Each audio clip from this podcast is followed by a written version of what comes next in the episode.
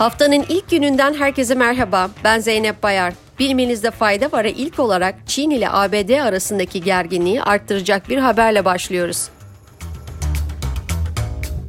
Amerika Birleşik Devletleri ulusal güvenlik endişesi nedeniyle Huawei dahil 5 Çinli teknoloji firmasından yeni iletişim ekipmanlarının ithalatını ve bunların ülkede satışını yasakladı.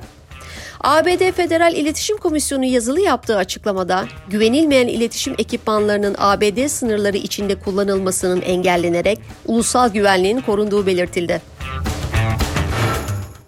Kuzey Kore'den bir başka haberle devam ediyoruz. Kuzey Kore lideri Kim Jong-un, ülkesinin nihai hedefinin dünyanın en güçlü nükleer gücü olmak olduğunu duyurdu. Kim'in açıklaması 18 Kasım'daki Hason 17 testini incelemesinin ardından geldi. Ayrıca Kim, test incelemesinde kızıyla ikinci kez kamuoyu önüne çıktı. Kuzey Kore liderinin çocukları hakkındaki bilgilerin oldukça kısıtlı olması sebebiyle Kim Jong-un kısa bir süre içinde ikinci kez kızıyla birlikte kameraların karşısına geçmesi kızını ülke liderliğine hazırladığı iddialarını gündeme getirdi.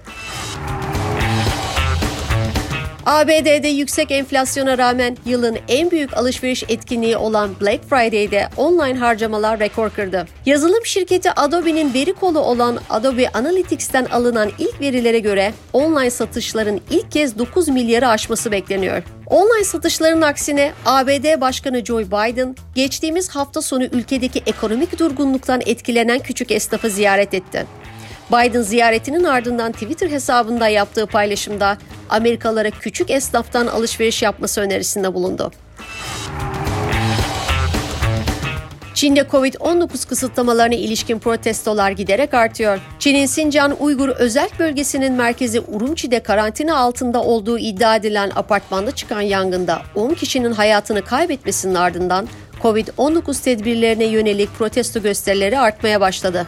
Yangında hayatını kaybedenleri anmak ve karantina politikasını protesto etmek için Şangay'da toplanan kalabalığa polis müdahale etti ve bazı göstericiler gözaltına alındı. Son haberimiz Fransa'dan geliyor. Fransız basını 15 bin eczacı açığının bulunduğu ülkede eczacıların personel eksikliğinden şikayetçi olduğunu gündeme getirdi. Ayrıca ülkedeki eczacılık fakültelerinde binden fazla öğrenci eksiğinin de olduğu belirtildi. Diğer yandan Fransa'da hastaneler doktor ve hasta bakıcı sıkıntısı yaşarken eczanelerin de ilaç temin etmekte zorluk çektiği biliniyor. Bilmenizde fayda varın bugünkü bölümünün sonuna geldik. Yarın tekrar görüşmek üzere. Hoşçakalın.